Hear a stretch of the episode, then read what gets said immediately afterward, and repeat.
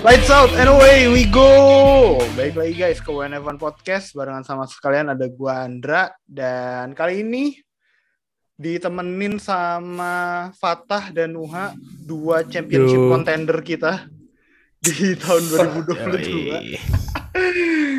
Tapi kemarin baru selesai kita di salah satu GP yang paling ditunggu di 2022 karena ini GP yang baru masuk ke kalender F1 2022 banyak mixed reaction, banyak eh, yang suka, banyak juga yang kurang suka, tapi yang penting GP-nya diselesaikan dengan sukses. 2022 Miami GP yang diadain di Miami International Autodrome di sekitar Hard Rock Stadium.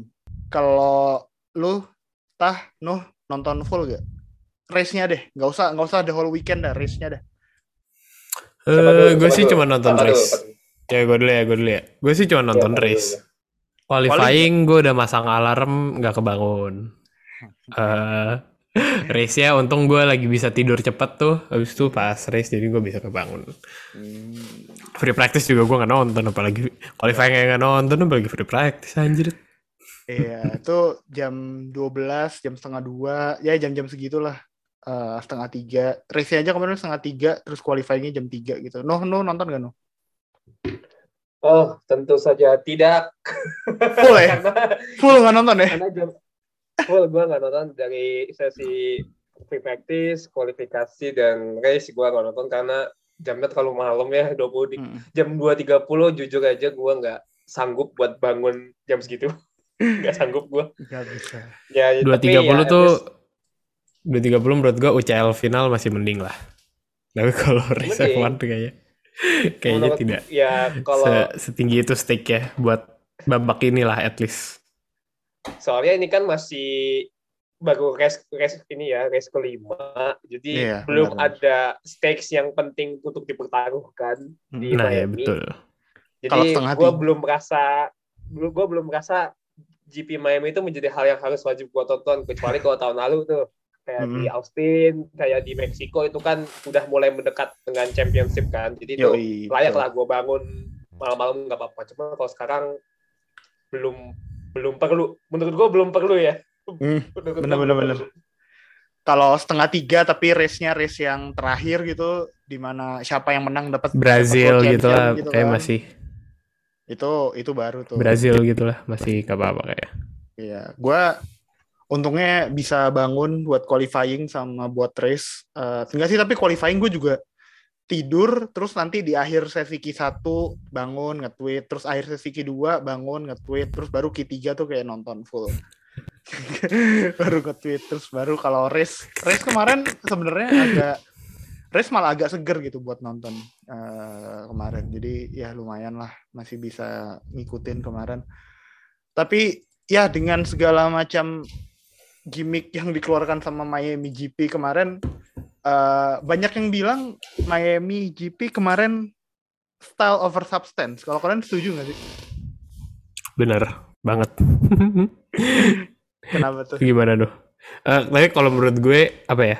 Eh pengecualian buat Monaco eh kayaknya style over substance di Monaco ya emang gak apa-apa karena ya historis aja gitu. Tapi menurut gue kalau Miami tuh kayak apa ya?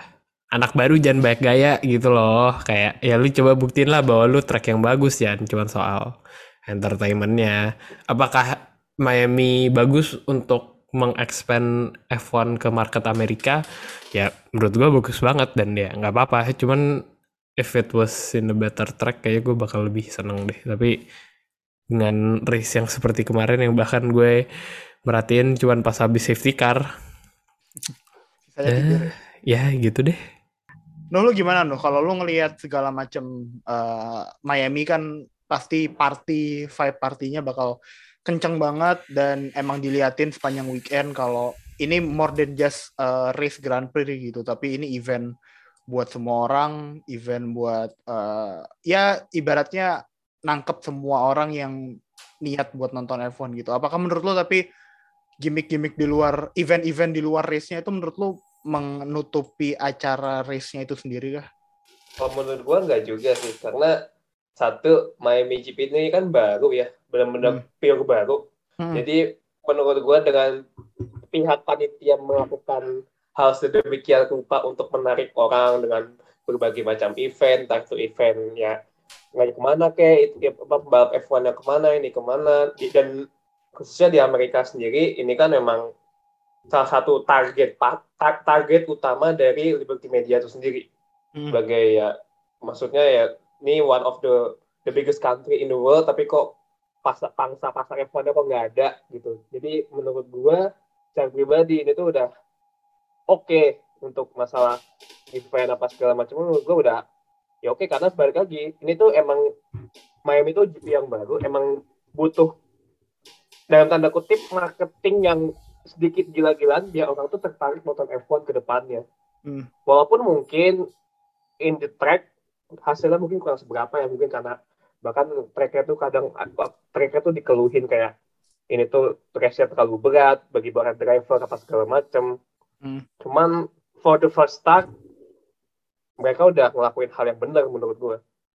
Uh, ada yang bilang ini F1 ini naruh Miami GP dan segala macam eventnya ini buat nangkep market US gitu uh, di Amerika Serikat soal su suka sama F1.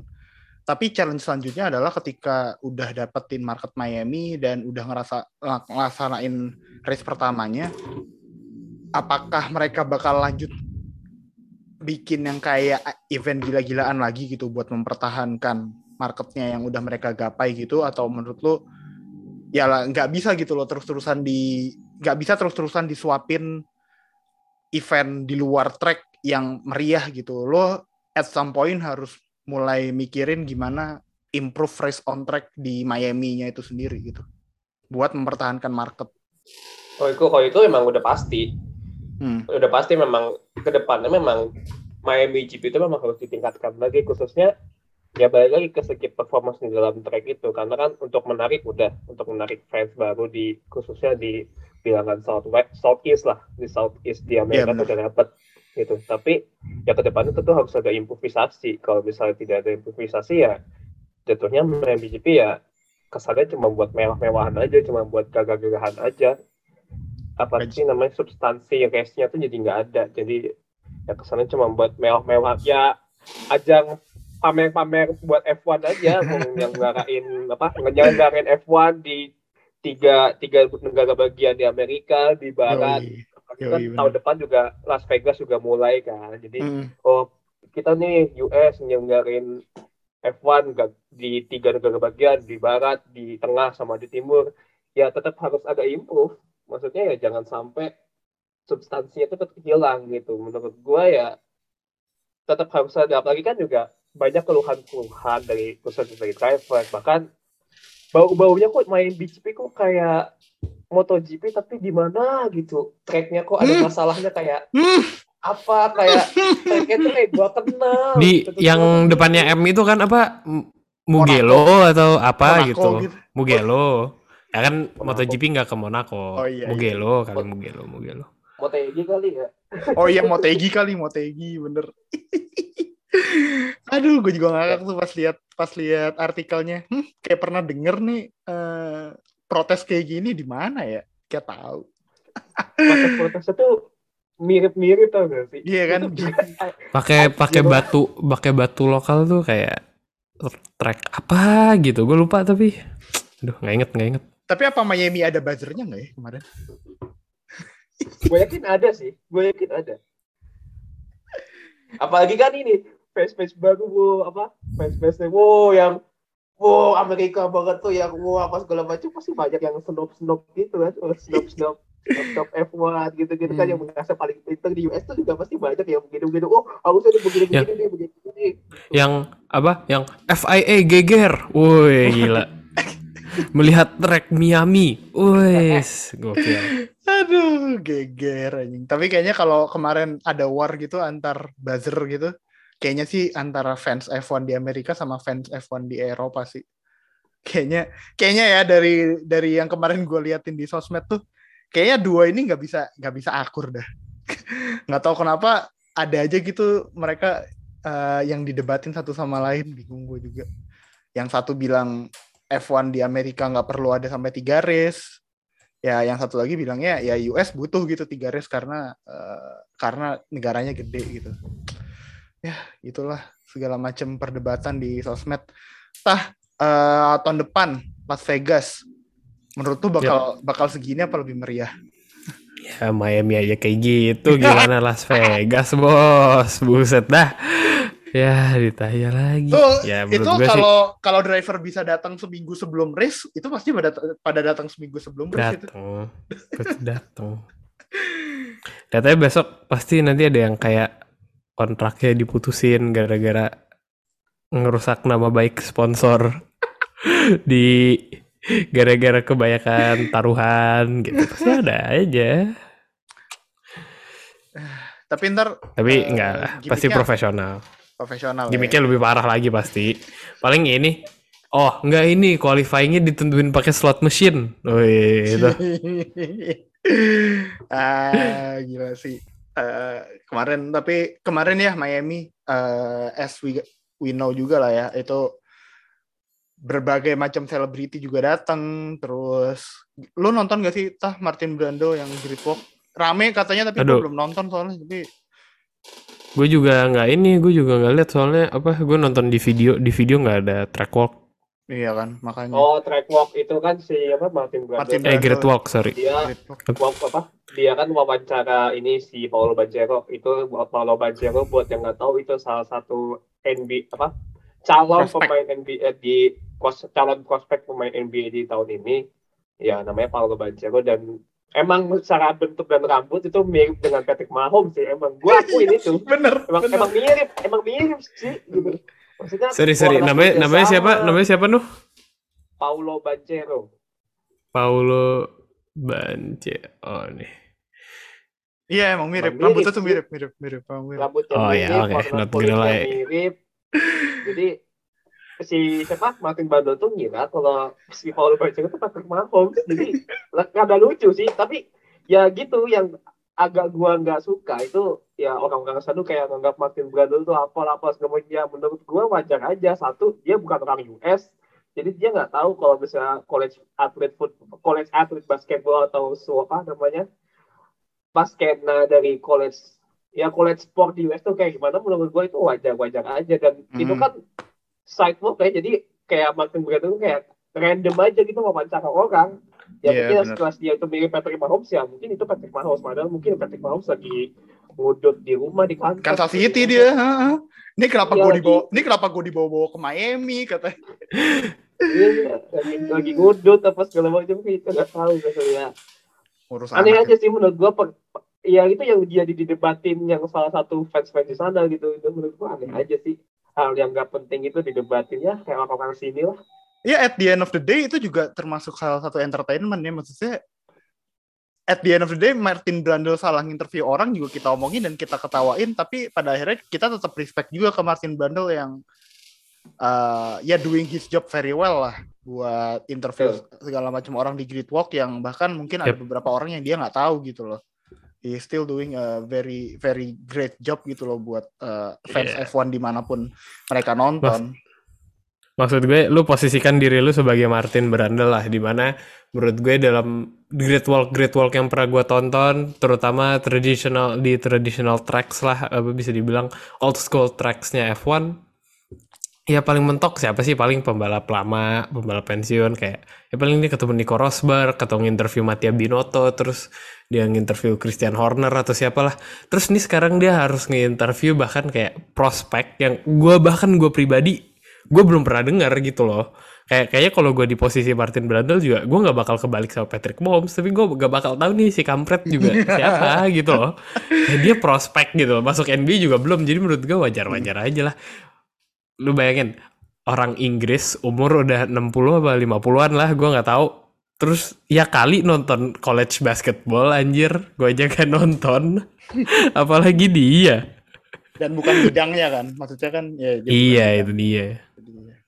Ya masih mending lah maksudnya dia great walk di US yang isinya atlet, kalau nggak artis gitu. Kalau dia great walk hmm. di Indonesia ketemunya pejabat aja. Aduh, bayangin, bayangin dia kebalik. ada satu ada satu pejabat yang gue lagi googling gue nggak bakal sebut namanya tapi dia mirip sama Mattia Binotto anjir mukanya gue gue gue gue chat aja ya ke kalian biar kalian uh, search sendiri. Siapa sih? Adalah oh iya anjing. Ya Allah. Anjing bayangin Martin Brundle great walk di situ terus nge-interview nanya-nanya soal Ferrari padahal padahal bukan gitu. Ya, Harry Potter ini mah. Aduh, udah nggak mau.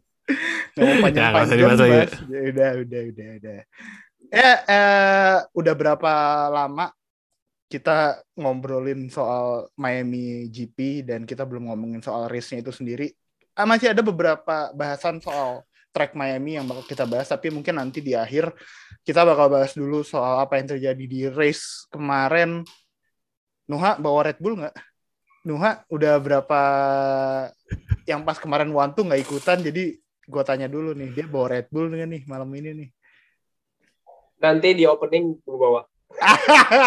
Oke, mantap, mantap. Uh, Nanti di si Verstappen jadi pemenang pertama Miami GP uh, dia start dari P3 setelah kualifikasi yang menurut gue nggak nggak nggak terlalu bagus tapi nggak terlalu jelek juga gitu. Dia second run di Q3-nya bikin kesalahan di sektor satu yang bikin dia nggak bisa uh, bikin lap yang bagus lagi dia harus start di belakang dua Ferrari tapi saat start dia langsung uh, ngelewatin Carlos Sainz yang ada di depannya dan beberapa lap kemudian ngelewatin Charles Leclerc buat ambil lead selama Grand Prix dan ya dari situ smooth sailing aja gitu sampai dia menang. Tapi yang menjadi catatan adalah straight line speednya RBPT ini gila-gilaan sih noh. Itu itu Ferrari pakai DRS di yang urusan terakhir benar-benar nggak kekejar. Untuk straight line speed itu ya ya gimana ya gue juga tidak bisa ngomong banyak gitu memang ya memang RBPT jago kalau untuk masalah begitu. Gue mau so gue mau sombong tapi hasilnya udah ada tapi gimana ya? Jadi kayak gue jadi bingung. Bukan bukan Jadi sombong anyway. kalau emang fakta pak. Bukan sombong kalau emang fakta. Iya mak makanya gue juga mau nyombong tapi faktanya udah terjadi gitu di di track di track lurus di sebelum turn satu. Bahkan gak pakai DRS loh men. Gila loh eh dan ini mesin ini kok makanya gue tuh gue tuh nge-tweet ya. EBPT tuh mesin paling kencang di F1 asal nggak ada kesalahan aja dari mekaniknya. Udah itu doang. Kalau emang mekaniknya benar lagi benar ya ini lagi lagi benar itu LBPT khususnya di mobil Verstappen ya. Itu unstoppable serius. Dan itu terjadi lagi di Miami gitu. Walaupun bahkan gak cuma di ini ya gak cuma mobil Verstappen doang. PRS pun sebelum sebelum mau apa take over si size maupun ujung-ujungnya lock up ini ya lock up ya. Yeah, ban kiri ban, ban kiri depannya.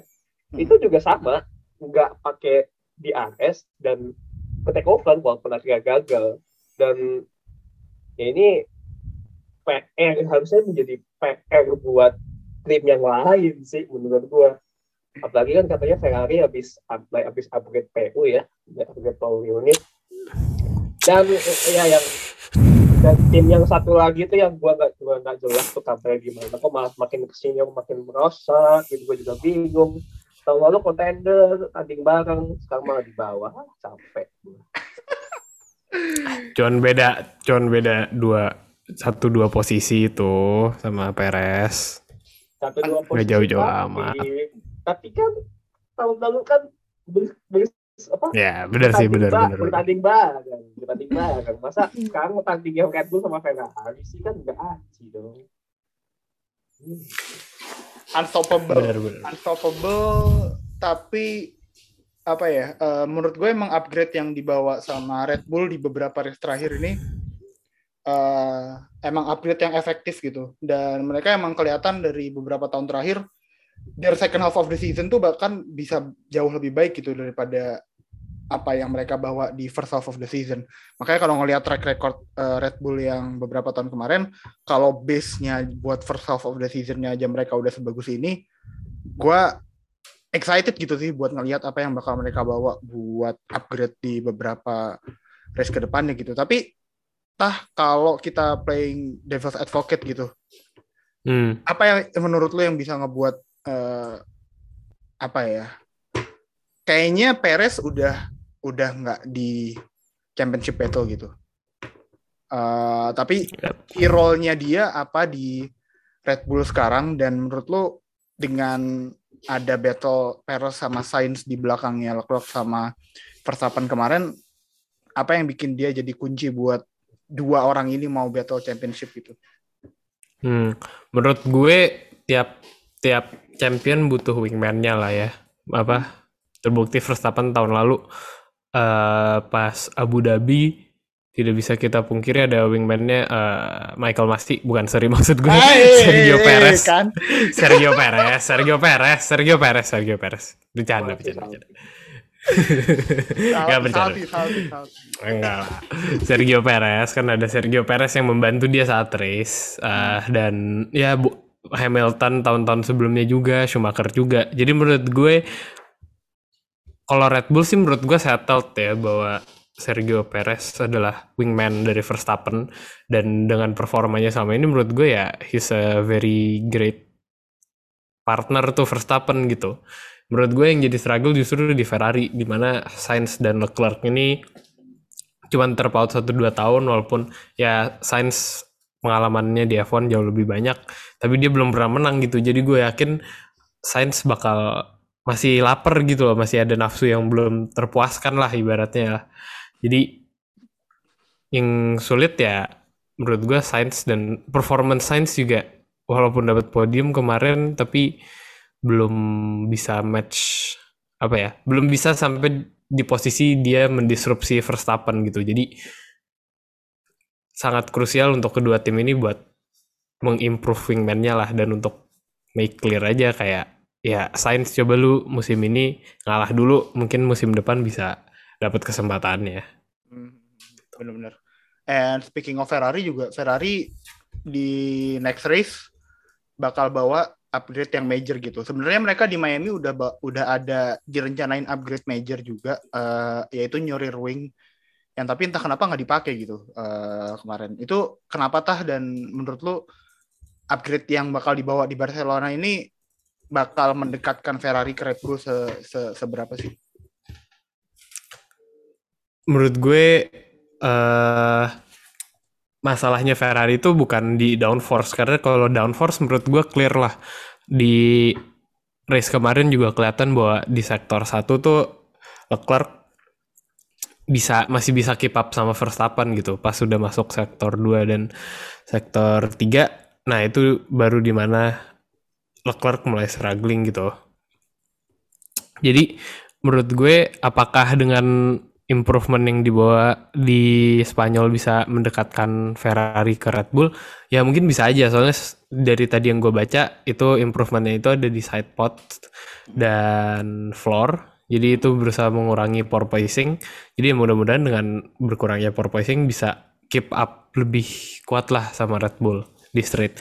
Tapi uh, selama mesin RBPT harus gue akui sebagus itu dan Ferrari belum bisa kan sidepodnya Ferrari yang lebar itu walaupun downforce-nya gede tapi dragnya juga gede ya.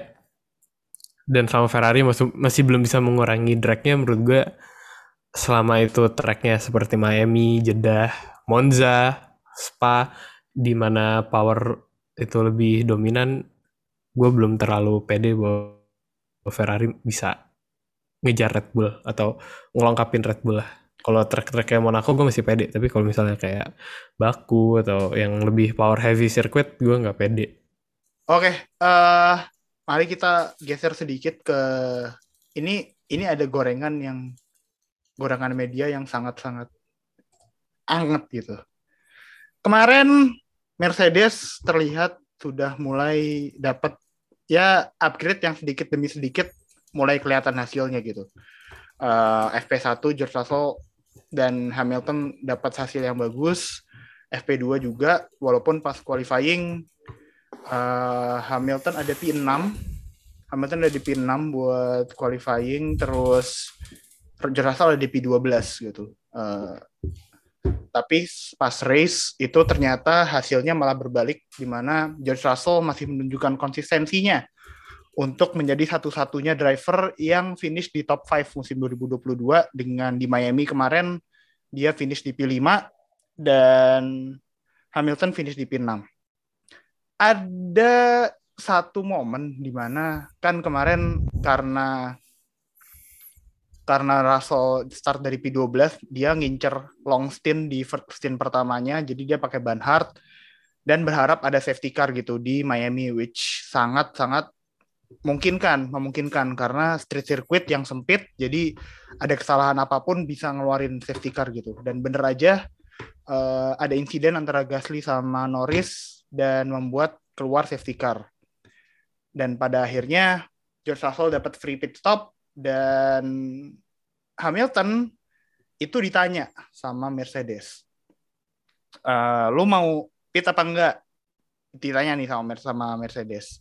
Hamilton jawab uh, gak tahu itu bukan tugas gue kalian kasih tahu gue lah uh, gue pit apa enggak. Oke Hamilton ngasih balikan ke Mercedes. Ya udah tim Mercedes jawab lagi oke okay, kalau gitu stay out buat sekarang. Stay out stay out. Ya udah Mercedes stay out Hamilton stay out. Uh, sementara Russell udah pit dengan ban yang lebih baru. Uh, fresh medium kalau nggak salah yang dipakai. Uh, pada akhirnya Russell berhasil ngelewatin Hamilton buat P5 dan Hamilton ada di P6 dan post race Hamilton bilang in that scenario I have no clue where everyone is. So when the team says it's your choice I don't have the information to make that decision. That's what your job is. You got all the details. Today they gave it to me. I don't understand it. Fatah beberapa episode yang lalu sempat bilang kalau ada sedikit friksi gitu antara uh, Hamilton sama Mercedes gitu sama timnya. Di mana Hamilton makin ke sini kenapa makin sering nyalahin timnya gitu. Tapi gue nggak mau bawa ini ke Fatah dulu. Uh, Nuha lo ngelihat kondisi ini kejadian di Mercedes what do you think about uh, their relationship gitu antara Hamilton Mercedes dan juga George Russell ini tuh mengingatkan gua kayak musim di mana Nico Rosberg dan Lewis Hamilton tahun 2016 gitu. Hmm. Ini menurut gua, walaupun mungkin tensinya tuh belum sepanas ketika tahun 2016 ya. Cuman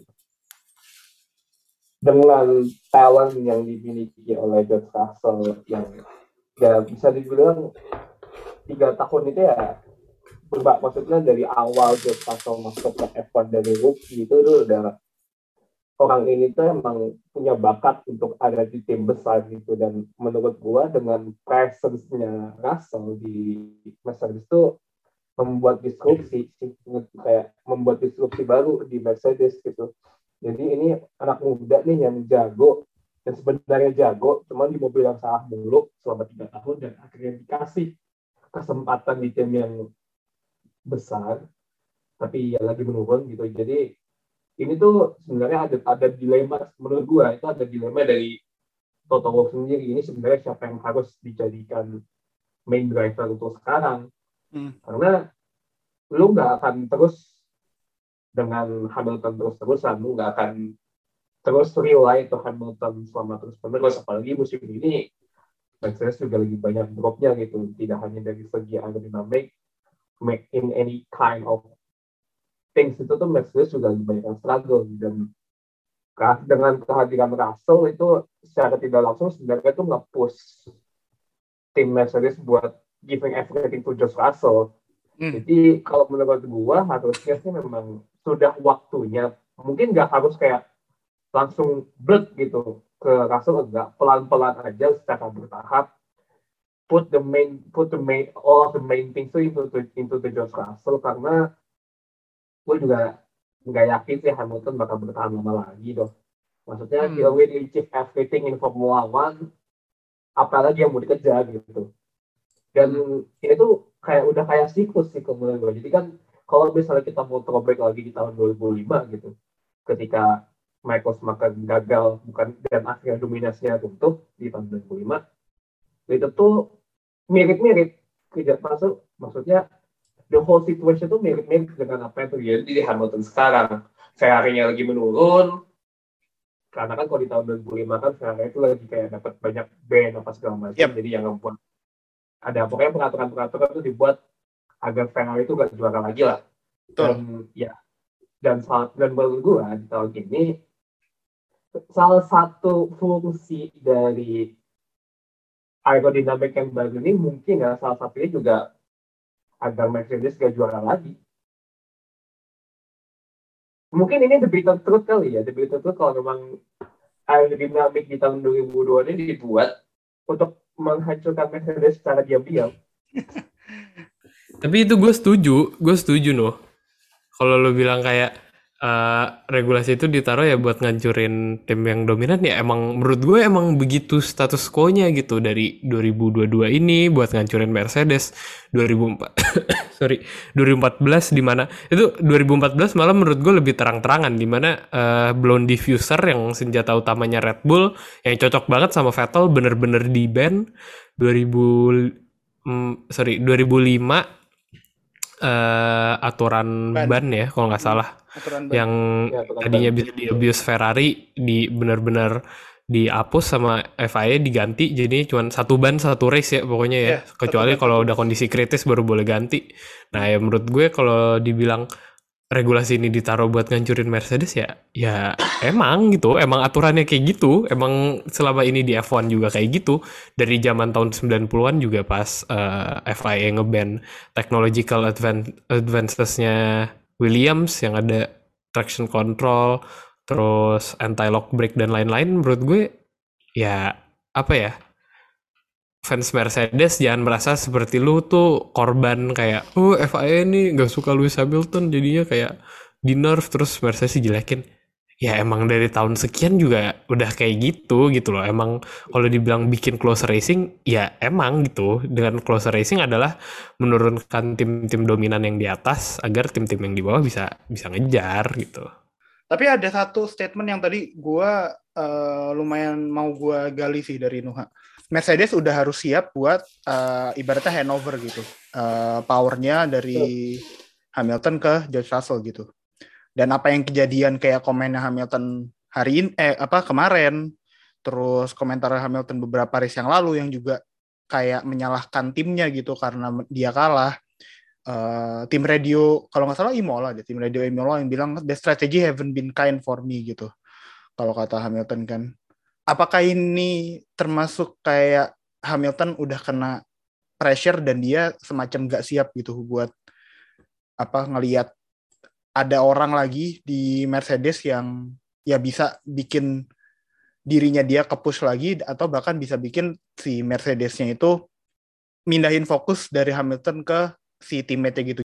Di dalam satu tim tuh nggak bisa ada dua matahari menurut Menarik. gua menurut gua hmm. George, hmm. George Russell itu George Russell itu alpha menurut gua tipikal driver yang alpha dia bisa leading the team dia bisa carrying the team dan menurut gua di Mercedes nggak bisa ada dua tipikal driver yang kayak begitu nggak bisa harus ada wingman emang emang nasibnya Bottas tuh emang menurut gua emang lebih baik menjadi Apes. wingman sih emang apesnya emang emang jadi wingman nasibnya emang harus menjadi wingman di the whole selama ini dan jeleknya emang harus ada seperti itu di Mercedes. Nggak bisa dua alpha driver di dalam satu tim itu menurut gua nggak bisa. Dan Josh Russell ini tuh alpha menurut gua. Jadi emang sih nggak ada sulit menurut gua. Emang harus pelan-pelan untuk meng, meng, over all of the carry from the team from Hamilton to Russell emang harus pelan-pelan dan bagusnya sih nggak nggak tahu ya ini bagus atau enggak. Hamilton udah mulai mencium hal udah mencium mencium itu gitu. Ya mungkin aja ini bisa menjadi bad things ke depannya ya cuman gua nggak tahu gimana gitu. Cuman all all that all that I can say ya Mercedes nggak bisa ada dua matahari gitu. Jadi memang salah satunya harus ada yang rela untuk menurunkan statusnya sedikit aja. Biar yeah. Mercedes itu sama maju. Karena ya kalau mau lihat bagaimana dua matahari bersatu dan akhirnya pecah ya lihat aja 2016 itu udah bukti nyata. Are you doing it for yourself or for your team gitu loh. Gue nggak bilang harus pilih salah satu tapi sooner or later menurut gue pembalap-pembalap kedua pembalap itu di Mercedes terutama Hamilton ya. Kalau misalnya George Russell bisa keep up pace-nya yang udah strict berapa race gue nggak tahu. Finish di P5 di atas P5 ya. 5 race. 5 race ini ya. Hmm. Menurut gue sooner or later ya Hamilton harus bisa mengakui dan apakah dia mau ngalah buat timnya gitu loh kalau dia nggak mau ya ya menurut gue nggak apa-apa gitu emang itu hak-haknya dia juga tapi apakah dia bakal bisa tetap gimana ya membuat lingkungan yang suportif di Mercedes itu tergantung di dalamnya aja kayak gimana sih. Hmm. Yeah. Tapi gue gue gedeknya tuh uh, sorry motong dikit Ndra. Uh, hmm. Minggu lalu deh kayak eh minggu lalu episode sebelumnya lah gue pernah ngomong kayak pas Toto bilang kayak eh ini mobilnya kurang bagus gitu-gitu ya. Apa? Bullshit bullshit lo tentang kita menang bareng kalah bareng itu mana gitu. Maksudnya pas menang doang terus sekarang nggak pembalapnya nggak nggak big bossnya mulai nyalahin tim gitu loh kayak ya maksud baru kalah dikit kemistrinya udah hancur sih. Kayak Ferrari dong dua tahun solid. dua tahun di midfield dua tahun di midfield solid mulu. Akhirnya iya beneran sampai Binoto sampai bi, sampai Binoto dari ampas jadi nggak ampas. Emang itu master plan jadi master plan. Dari Binoto out jadi uh, I love Binoto love Binoto anjing. Lu bikin kaos juga di sini tah lu jual bisa sih bisa bisa aja sih sebenarnya kalau mau ya iya iya iya tapi ya uh, gue sebenarnya hampir sama sih kayak kalian komentar Hamilton ini makin lama makin questionable gitu kalau buat gue. Uh, standnya dia di tim ini gimana gitu. Uh, dia udah bertahun-tahun jadi orang yang the main man di tim dan tahun ini mungkin paling dekat sejak 2016 gitu ada orang yang bisa nge-battle dia.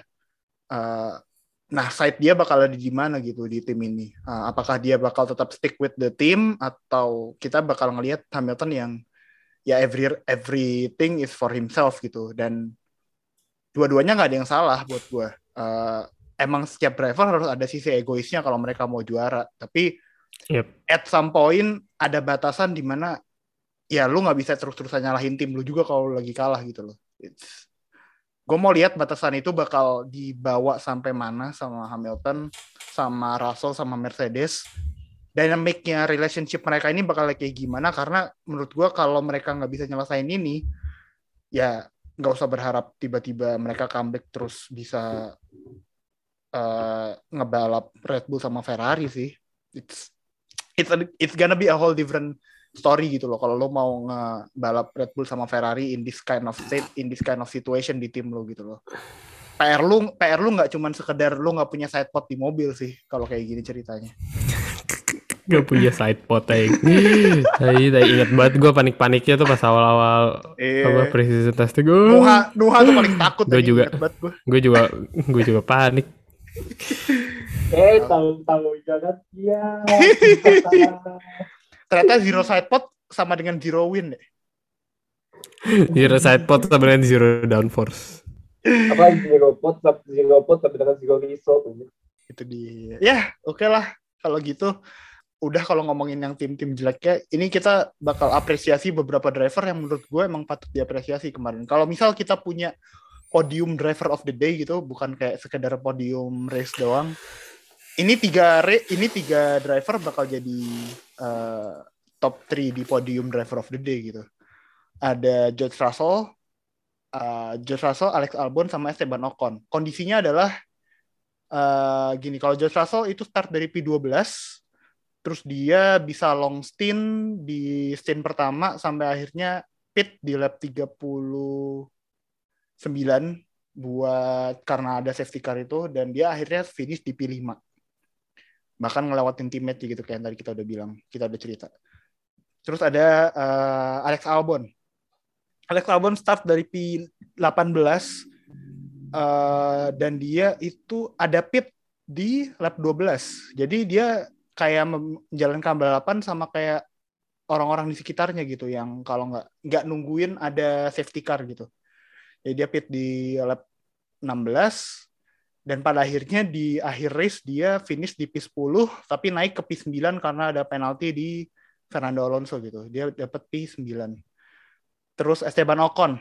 Ini dia bahkan gak ikut kualifikasi. Uh, di FP3 dia crash parah dan dia di P20 uh, eh, sama kayak selama strateginya kayak si George Russell pakai ban hard lama sampai akhirnya dia finish di P9 naik jadi P8 karena penaltinya tadi uh, khusus buat Albon ini udah tiga kali berturut-turut tiga race berturut-turut dia kayak gini gitu.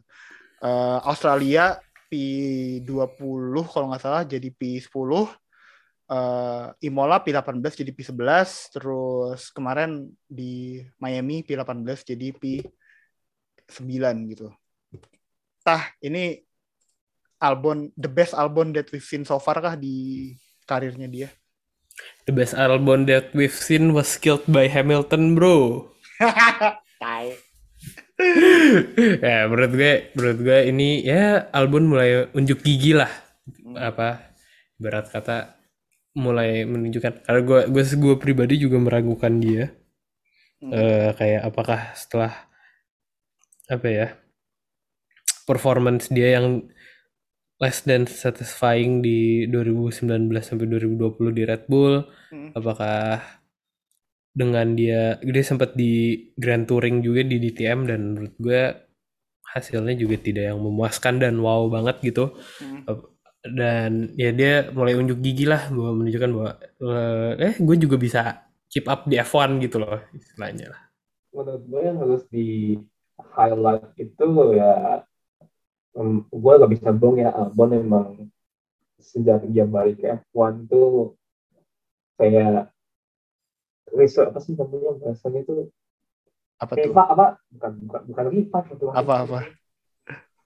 Apa sih apa kayak rising from the ashes gitu loh menurut gue jadi kayak bang ya dalam tanda kutip bangkit lah dari hmm. itu menurut gue 2020 tuh disappointing season lah buat Albon ya udah biasa tapi ujung-ujungnya cuma menjadi ya sampingannya Red Bull. Menurut gue itu disappointing season sih.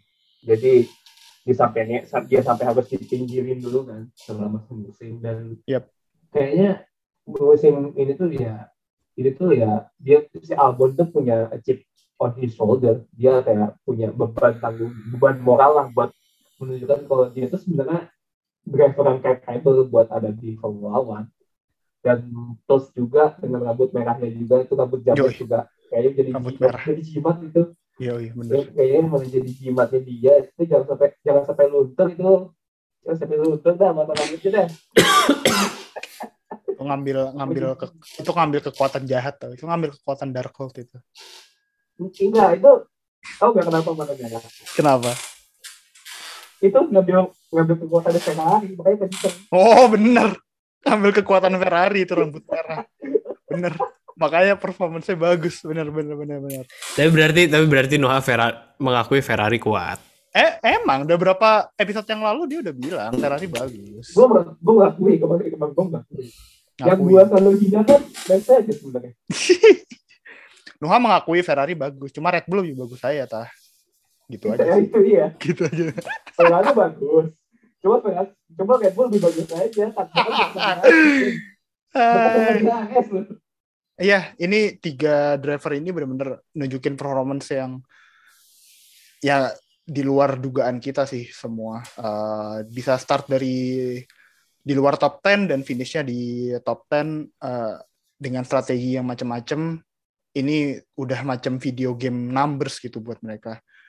Uh, gue sendiri juga seneng buat Albon gak cuman buat Russell sama Ocon tapi buat Albon itu sendiri secara spesifik gue seneng dia bisa achieve uh, this kind of performance setelah balik dari exile dia dari F1 uh, apalagi di Williams gitu mobil yang kita bilang mobil kedua terlambat lah di grid gitu. Uh, dia outperform Williamsnya dia bisa bikin hasil yang bagus dan semoga ini juga bisa meyakinkan kita semua gitu kalau Albon still got what it takes gitu buat ada di F1 dan bukan buat ada di F1 doang tapi dia juga bisa ada di tim yang compete di midfield ataupun bahkan di top tim.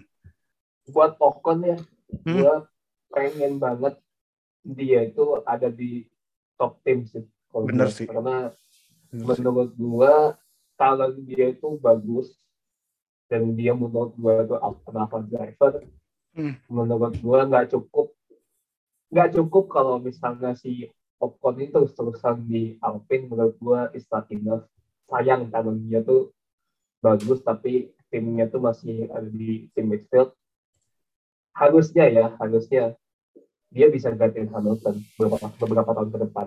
Oh, hot take nih. Karena saat karena satu dia kan Mercedes Academy ya, itu aja sih simple sesimpel itu aja. Dan ya pairing driver muda, ya walaupun sebenarnya Ocon udah gak muda-muda amat sih, ya sembilan sembilan enam lah, udah gak muda-muda amat.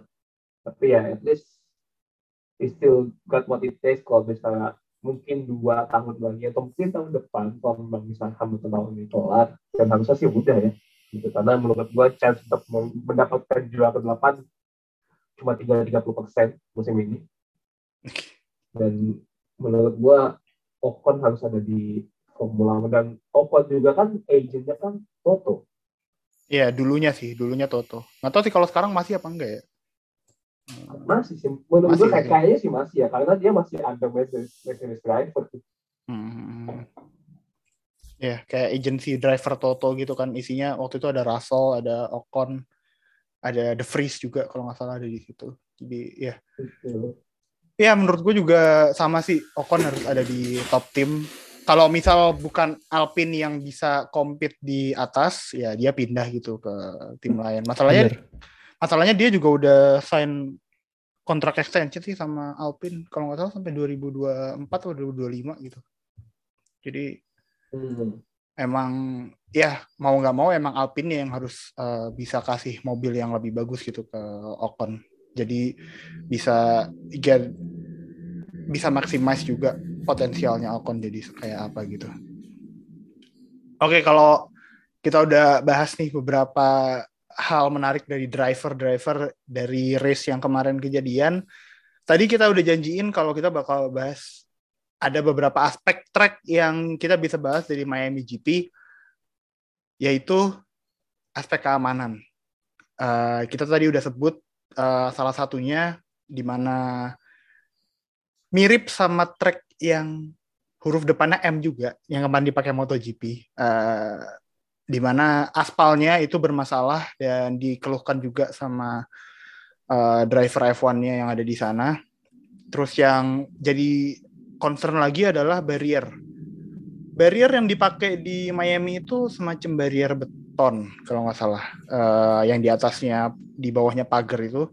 Sementara kemarin ada dua crash yang agak kencang gitu. Uh, crashnya Ocon di FP3 itu bahkan 51 G dan itu dikena di tembok yang nggak menyerap impact dengan baik gitu. Carlos Sainz setelah FP2 uh, eh, dia kan ada crash juga tuh di FP2. Dia minta ada barrier Tech Pro gitu dipasang. Kalau teman-teman yang nggak tahu kemarin kita udah post juga di Twitter barrier Tech Pro itu uh, semacam barrier yang busanya gitulah ada beberapa lapis. Yep. Uh, busa yang lebih gitu. bisa meresap impact. Betul. Jadi dia bisa ngeredam impact uh, yang kena ke driver itu jadi nggak terlalu kuat gitu. Uh, itu FIA nggak digubris sama sekali soal concern itu dan ya jadinya kemarin race tetap dengan barrier yang seadanya itu dan ya untungnya emang nggak ada siapa pun yang ketabrak ke bar, ke wall lagi gitu. Tapi tetap ini jadi jadi safety concern gitu dari driver dan dari FIA-nya sendiri gitu.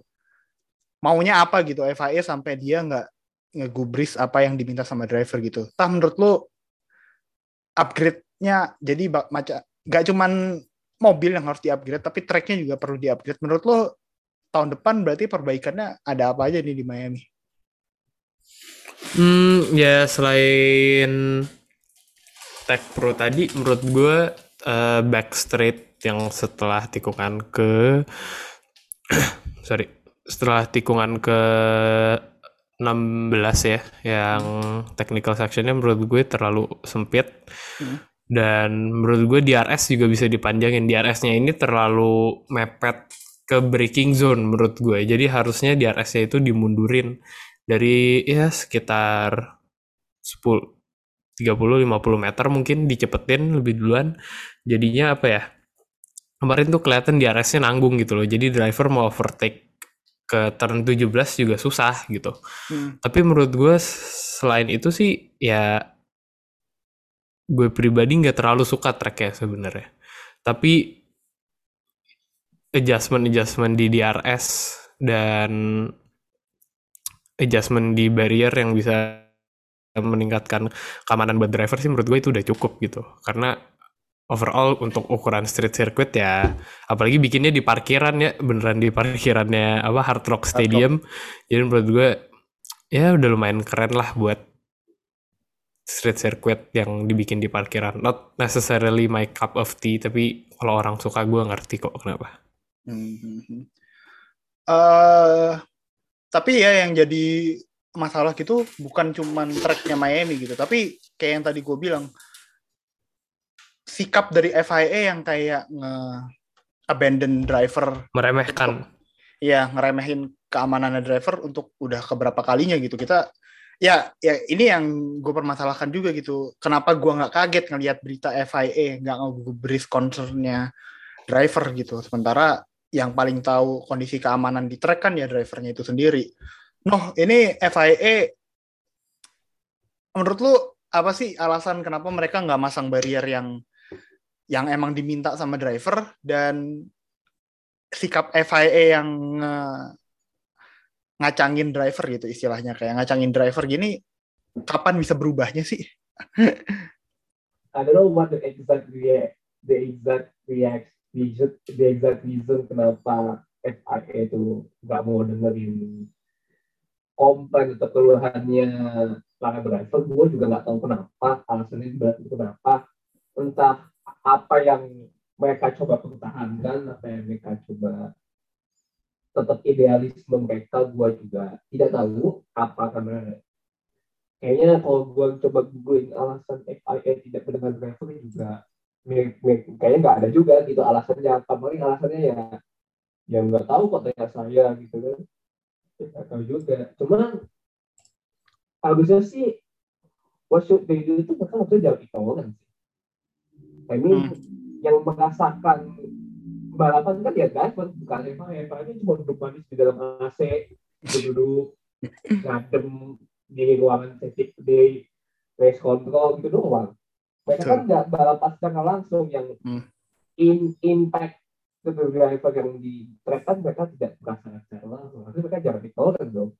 Hmm. Harusnya yang mereka mendengarkan walaupun again ini tuh kayak kayak FIA itu pengen membuat impresi dari Miami GP itu keren, ah. party gitu. Jadi menurut gue bisa jadi ada arah ke sana untuk membuat impresi kalau ya Miami GP itu sukses, Miami GP itu wah apa segala macam. Ya this is the something that they shouldn't ignore sebenarnya. Mungkin itu, harusnya seperti itu. Jadi ke depannya sih harusnya mereka bisa lebih baik improve dari segi safety keamanan khususnya ya bahkan itu dari dari barrier dari teknik itu menurut gue itu gue gue masih gue gue nggak tahu ya apakah tech pro itu menjadi supplier utama dari barrier untuk set untuk set untuk set racing kah atau apa? Nggak tahu vendornya tuh emang beneran apa mungkin kalah kalah kalah ini kalah tender vendornya? Eh kalah tender kayaknya tuh bener. Kalah tender itu sama sama lokal sama lokalan tuh kalah tender itu. Iya kayaknya kalah tender. Uh, menarik tapi F1 mau bikin impresi kalau Miami GP ini gagal. Eh enggak gagal. Uh, kayak semacam nggak ada sesuatu yang harus kita perbaiki tidak kok. sempurna. Ah nggak ada sesuatu yang ha harus kita perbaiki kok dari Miami GP uh, eh, apa-apa berhasil gitu. Uh, dan pada akhirnya ditutupin juga gitu sama semua obrolan uh, di race-nya gitu. Di mana yang podiumnya megah banget yang podiumnya pakai gimmick pakai four rider terus race-nya juga race-nya juga tergolong aman dari uh, crash-crash yang ke tembok. Jadi pada akhirnya buat fans awam obrolan soal barrier sama aspal tadi bisa aja cuman tahan sepanjang race weekend ini aja gitu. Bukan jadi bahan obrolan utama di media ataupun di sosial media juga gitu. Jadi ada mungkin ada impresi uh, ke situ bener. Uh, kalau Evan mau bikin kayak Miami GP ini tahun 2022 sukses dan gak ada satu hal pun yang perlu diganti gitu dari uh, dari Miami GP gitu. Tapi ya ini concerning dan semoga aja ini bisa diadres di next Miami GP uh, barrier segala macam. Kalau ada yang mungkin beralasan kalau barrier uh, Tech Pro terlalu tebel, sebenarnya enggak juga sih kalau gue lihat lebar di beberapa hotspot yang bisa kejadian spin ataupun nabrak tembok itu kayak di Mickey Mouse Chicken. Mickey Mouse Chicken ini dikira championship ring apa Mickey Mouse uh, itu run off-nya juga lumayan lumayan ada gitu buat naruh barrier yang lebih tebal gitu di situ. Jadi I don't see I don't get the point why they're not putting that kind of barrier at the first place gitu. Uh, dan harusnya bisa gitu. Jadi ya semoga nanti di 2023 ya bisa diperbaiki lah. Ya banyak yang bisa diperbaiki di Miami GP, tapi banyak yang bisa kita obrolin dan kita senengi juga dari Miami GP gitu. Overall, it was a really fun event. Kalau race mungkin debatable, ada yang bilang seru, ada yang bilang uh, nggak uh, seru di awal, ada yang bilang juga seru cuman setelah uh, safety car doang. Ya it's debatable, tapi kita oh. eh nama nuh? Kalau jagoan yang menang sih seru. Iya bener sih. Tai, tai. Bener sih aja. Bener bener bener bener. bener. Kalau jagoan salah sih. Gak salah sih. Beberapa emang kayak gitu. Uh, kalau jagoannya menang ya seru. It be like that. It be like that. It be like that sometimes. Ya tapi uh, buat event pertama di Miami, it's a huge success. Dapat banyak attention di media, terus ada banyak selebritas maupun atlet yang datang dari luar F1 juga, and dapat banyak exposure lah di sosial media maupun di media mainstream jadi uh, no doubt Miami GP bakal balik di 2023 dan ya kita bakal lihat semoga ada improvement baik dari sisi safety maupun dari sisi gimmick-gimmick event yang ada di balapan Miami GP juga di 2023. Overall it was a solid event dan ya kita semua senang gitu melihat Miami GP kayak kemarin. Thank you Tah, thank you Noh sudah join di review ini. Semoga di next race dua minggu lagi di Barcelona kita bisa udah bisa lengkap uh, berlima sama Fadil sama Oke okay juga. Ya, yeah, uh, thank you buat semua yang udah dengerin. Jangan lupa follow sosial media kita ada di Twitter, Instagram, sama TikTok at Official. Jangan lupa juga join ke Discord server kita ada di uh, linknya ada di pin tweet kita yang di Twitter ada di paling atas jadi langsung join dan langsung ngobrol sama teman-teman fans F1 lainnya yang ada di server Discord tersebut. Thank you buat semua yang udah dengerin and we'll see you guys in our next episode. Bye guys.